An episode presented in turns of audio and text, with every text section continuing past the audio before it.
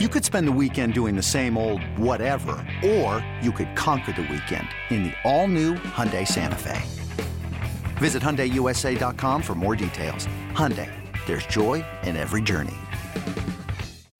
When you're a 415er, you're all about your San Francisco 49ers. And this is where you need to be for news, analysis, and more. Welcome to the 415, hosted by Evan Giddings and Mark Grandy. What is going on, everyone? Welcome into another special edition of the 415ers podcast. Mark Grandy is out today. Evan Giddings with you. Mark enjoying a little bit of vacay. And just back from vacation, it appears, a very special guest in the 415ers, none other than Ross Tucker, Audacy NFL Insider, host of the Ross Tucker podcast. Ross, appreciate you so much for hopping on with us. How you doing? Yeah, of course, Evan. My pleasure. Good to see you. Good to talk with you. Well, straight back from the Galapagos. Welcome back to the States, right back into the football chatter, the gridiron, and appreciate you hopping on to talk about the 49ers, because it seems like everything this offseason, and I've seen you guys have discussed it on your podcast as well, sort of revolves around the quarterbacks. But before we get to that, the news this week was Deebo Samuel going on a national radio show with Zach Gelb on CBS, or I should say hanging up on Zach Gelb on CBS Radio. And I'm just curious, as a former player, someone who has had to do these kind of offseason hits, who has been involved with obviously plenty of media in your day, when you heard it or saw it, especially the headlines that have been floated out there, did you feel like that was sort of fair or foul, the way that Deebo Samuel handled, let's say, the tail end of that interview? You know, it's funny, Evan, because I've seen all the headlines and all the stories. I didn't actually listen to the interview to hear how he handled it. You know, just based on the headlines and a couple of the stories I read, obviously, I don't think he handled it the way that you should handle it. I mean, I think the best way to handle it in those situations is to just probably give short answers. Maybe even say, listen, man, I'm over that. We're moving on. You know, when you're live on the air, to hang up is less than ideal. Plus, I think he's got to realize that people are going to ask him about that game. I mean, people are going to ask him about the Eagles, right? I mean, you know, they're still probably considered the two best teams in the NFC. They're going to play against each other again this regular season. Wouldn't be surprised if they play against each other again in the postseason. And you know, that appears to be the team that the 49ers need to beat to get back to the Super Bowl. Yeah, I do want to bridge off of that in just a second. But have you ever been involved or been on either side? Because obviously you are now the ones conducting interviews with players. You've been a player yourself. Have you ever been involved in, I guess, an uncomfortable interview situation where you felt like you wanted to get out, or you knew it wasn't going well? And how did you handle that? Yeah, I think I probably... I think I probably have been on that on both ends. You know, nothing's popping in my head right away, but I can just remember certain situations that, you know, were clearly awkward. When I'm the person asking the questions, I don't really like to make the person I'm interviewing uncomfortable, right? Or awkward. So if I can sense that they don't want to talk about it, or that it's awkward or uncomfortable, I probably would move on, right? Like, I want to get the most out of the interview, and you're not going to get much out of it if it's something that they're clearly uncomfortable with or that creates an awkward situation. So I probably would move on, ask him something else where I think you're going to get an interesting answer from him. As a player, you know, I don't know. I guess I feel like I've always been pretty good at answering those questions, sort of politically, if you will, the way the team would want you to answer them, even if you don't really feel like diving into it yourself. You just kind of understand that those questions are going to be part of it. And you just have to, a lot of times you kind of know that those questions are probably going to come, Evan. So you kind of already have your stock answer in your head ready to go. I got you. Well, so you just mentioned the 49ers and the Eagles, and during the interview, Deebo Samuel, I think, even said, hey, like, we'll see week 13, okay? We'll figure things out on the gridiron. We'll figure it out on the field. The way that you kind of break down the NFC, is it Philadelphia, San Francisco, and the field, at least entering training camp coming up on July 25th. That's at least when the 49ers report to camp. Yeah, I mean, I guess I would say probably because they're the teams that the last couple of years have been pretty consistent. Obviously, the Eagles improving tremendously last year. And you look at the other teams, it kind of feels like Minnesota is taking a little bit of a step back. No more Zadarius Smith, no more Dalvin Cook.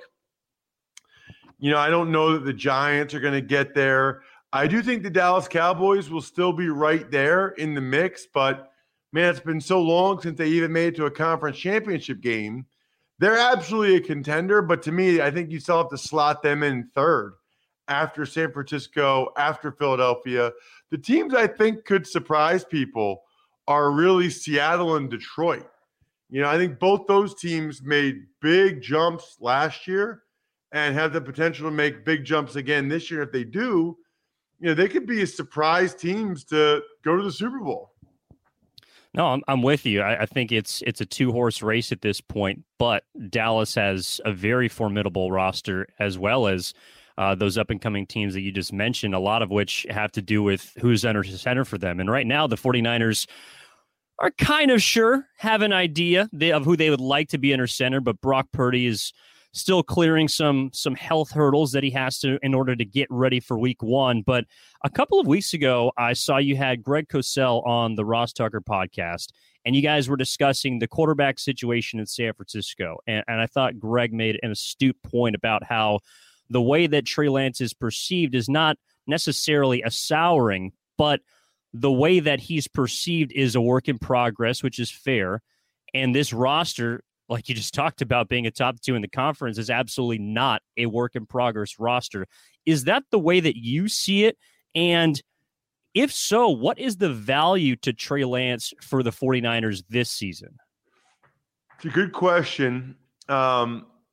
And I think they've soured on him a little bit.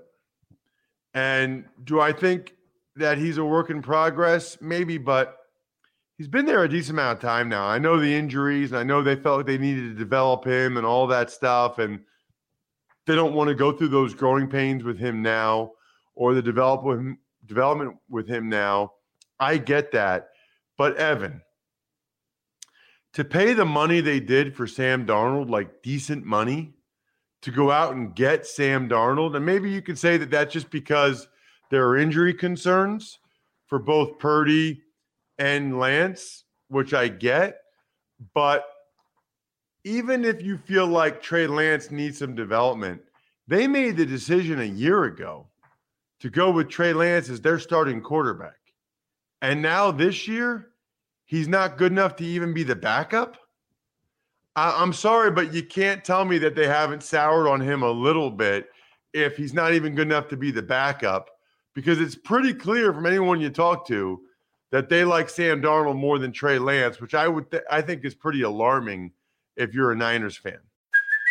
Hey, it's Kaylee Cuoco for Priceline. Ready to go to your happy place for a happy price? Well, why didn't you say so? Just download the Priceline app right now and save up to 60% on hotels. So whether it's Cousin Kevin's Kazoo Concert in Kansas City, go Kevin, or Becky's Bachelorette Bash in Bermuda, you never have to miss a trip ever again. So download the Priceline app today. Your savings are waiting. Go to your happy place for a happy price. Go to your happy price, Priceline. No, I'm right there with you. And we're talking with Ross Tucker, Audacy NFL Insider, host of the Ross Tucker podcast, also does a ton of great work with Westwood One, and he's played in the NFL, Princeton man. The Sam Darnold comment, I think, is interesting because everyone's radar kind of goes up when they bring him in, especially as quickly as they did in the offseason. Now, I get at the time, you essentially have two injured quarterbacks. Trey Lance is still coming back from the ankle. Brock Purdy obviously gets hurt in the NFC Championship game. But, you know, when he's talking about why he's doing this, I get why it makes sense for him. You're getting to work with Kyle Shanahan. You're getting to work with arguably the best weapons in the NFL. But is the reasoning from the 49ers perspective of bringing Sam Darnold in, it is a one-year deal, but like you mentioned, it's money that you might not see thrown at a third-string quarterback. Is that the immediate signal that this guy is brought in to not only compete, but to likely have the inside track on a backup job? Or when you saw that signing and the way that things have played out so far this offseason, can you see an avenue to where the 49ers might give Trey Lance a bit of a leg up on the guy who's coming in to compete for that spot? Yeah, I mean, I guess it'll depend a lot on training camp and the preseason games. You know, I don't know when we'll see Purdy, so I think a lot of it will depend on how Trey Lance plays, how Sam Darnold plays. I think that on some level the Niners might have looked at it, and I don't have any inside information here about Purdy's status, but I have talked to people like Dr. David Chow, the longtime Chargers team doctor over at Sports Injury Central, Pro Football Doc. And, you know, he's not so sure that Purdy will be available for week one. And to be honest with you, Evan, I'm not either. I mean, the fact that Kyle Shanahan made that comment about being glad that the Niners are playing the Eagles week 13 and not week one, because that way they'll have their whole team. I never understood that logic. So you think there's a better chance that you'll be healthy in week 13 than there is and you'll be healthy week one? That would seem to lend itself to be a thought that Purdy's might not going to be ready week one. And that would make the Darnold signing make more sense, right? We don't know when Purdy will be available. We don't want to rush him back. Let's have Lance and Darnold compete to start, and whoever loses can still be the number two until Purdy comes back, and then maybe there's a trade market for them before the trade deadline after Purdy comes back. Ross, do you have any concerns about Brock Purdy outside of the health? Because there's been an obvious limited sample size. It's been great, but I kind of contend that that bar was set extremely high for him, and to see some sort of regression in his first official season, ideally as starter, wouldn't be out of left field. Do you think that there are things that people might not, I guess, be expecting from Brock Purdy as far as his actual play this year? Could you see that regression coming if and when he's able to take the field? Well, I don't know that I'll say regression as much as, you know, I think there's, what I would think about with Purdy is sort of what I would call like the Jimmy G effect, which is to say, is he good enough to win championship games? Is he good enough to get to and win Super Bowls? Mm. You know, I thought he did a lot of really positive things last year, obviously, was extremely well-prepared, played so well, such a high level as a rookie. But that's not the same as winning a conference championship game against a team like the Eagles or winning the Super Bowl against an elite AFC quarterback, which is the type of quarterbacks you're going to have to go against in the Super Bowl. So I think the question for me about Purdy isn't as much about regression as it is upside and potential. Interesting. No, and I think that's fascinating and something that 49ers fans, like you mentioned, kind of wrestled with Jimmy Garoppolo over and over again and are hoping that it's not somewhat of a reset now with Brock Purdy. Outside of the quarterback position, do you see at all a potential hole in this roster? Because it is so good, and in a sense, it kind of places nitpicking a little bit, but it does feel like the one area that they had to address and didn't really, or at least chose to do so internally, was the offensive line. How do you feel about the 49ers up front, and is that their biggest weakness right now? Well, first of all, I thought they made a great move to sign Javon Hargrave, because I do think defensive tackle was a disappointment for them, especially in that conference championship game. Javon Kinlaw did not play well enough. And so to get a guy like Hargrave, who had a phenomenal year in Philadelphia, and really you're kind of doing two things, right? I mean, you're getting an elite defensive tackle at a position of need next to Armstead, next to Nick Bosa, but you're also taking away one of the Eagles' best players, right? Now, I think he would have gone somewhere else anyway. I don't think he's going to be in Philadelphia anymore anyway with the money that he commanded. But I thought that was a really important signing for the Niners, because that would have been a concern of mine. And now they have the kind of depth on the D-line that you want. On the offensive line, they still have some young guys there, both guard spots. And we'll see how McKivitz can play at right tackle, or whoever's at right tackle. Jalen Moore, doesn't matter. You know, I know Niners fans had their issues at times with McGlinchey, but he was still solid, and there's a reason why Denver gave him that much money, and we'll see if they can get similar production now out of some of their younger guys. You mentioned Seattle as a team to look out for on the rise in the NFC. Is there any reason to feel concerned if you're the San Francisco 49ers about them potentially contending for the division? Because a 9-win team last year, relatively young. I thought they got a lot of good pieces in the draft, made some intelligent signings.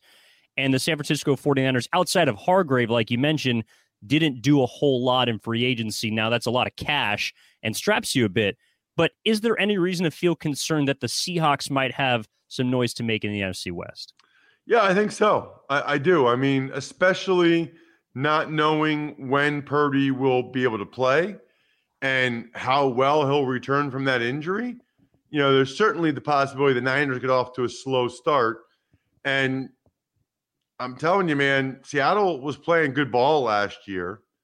And for them to now bring in guys like Jackson Smith and Jigba and Charbonnet on offense, to have a top 10 pick in Witherspoon at corner. Bobby Wagner is back in the fold. They got Draymond Jones from Denver. You know, they've added some pieces. And, you know, the question is, was Geno Smith a one-year wonder? Or can Geno Smith kind of build on what he did last year? Because if he can build on what he did last year, then I do think Seattle will be right there with the Niners competing for that division.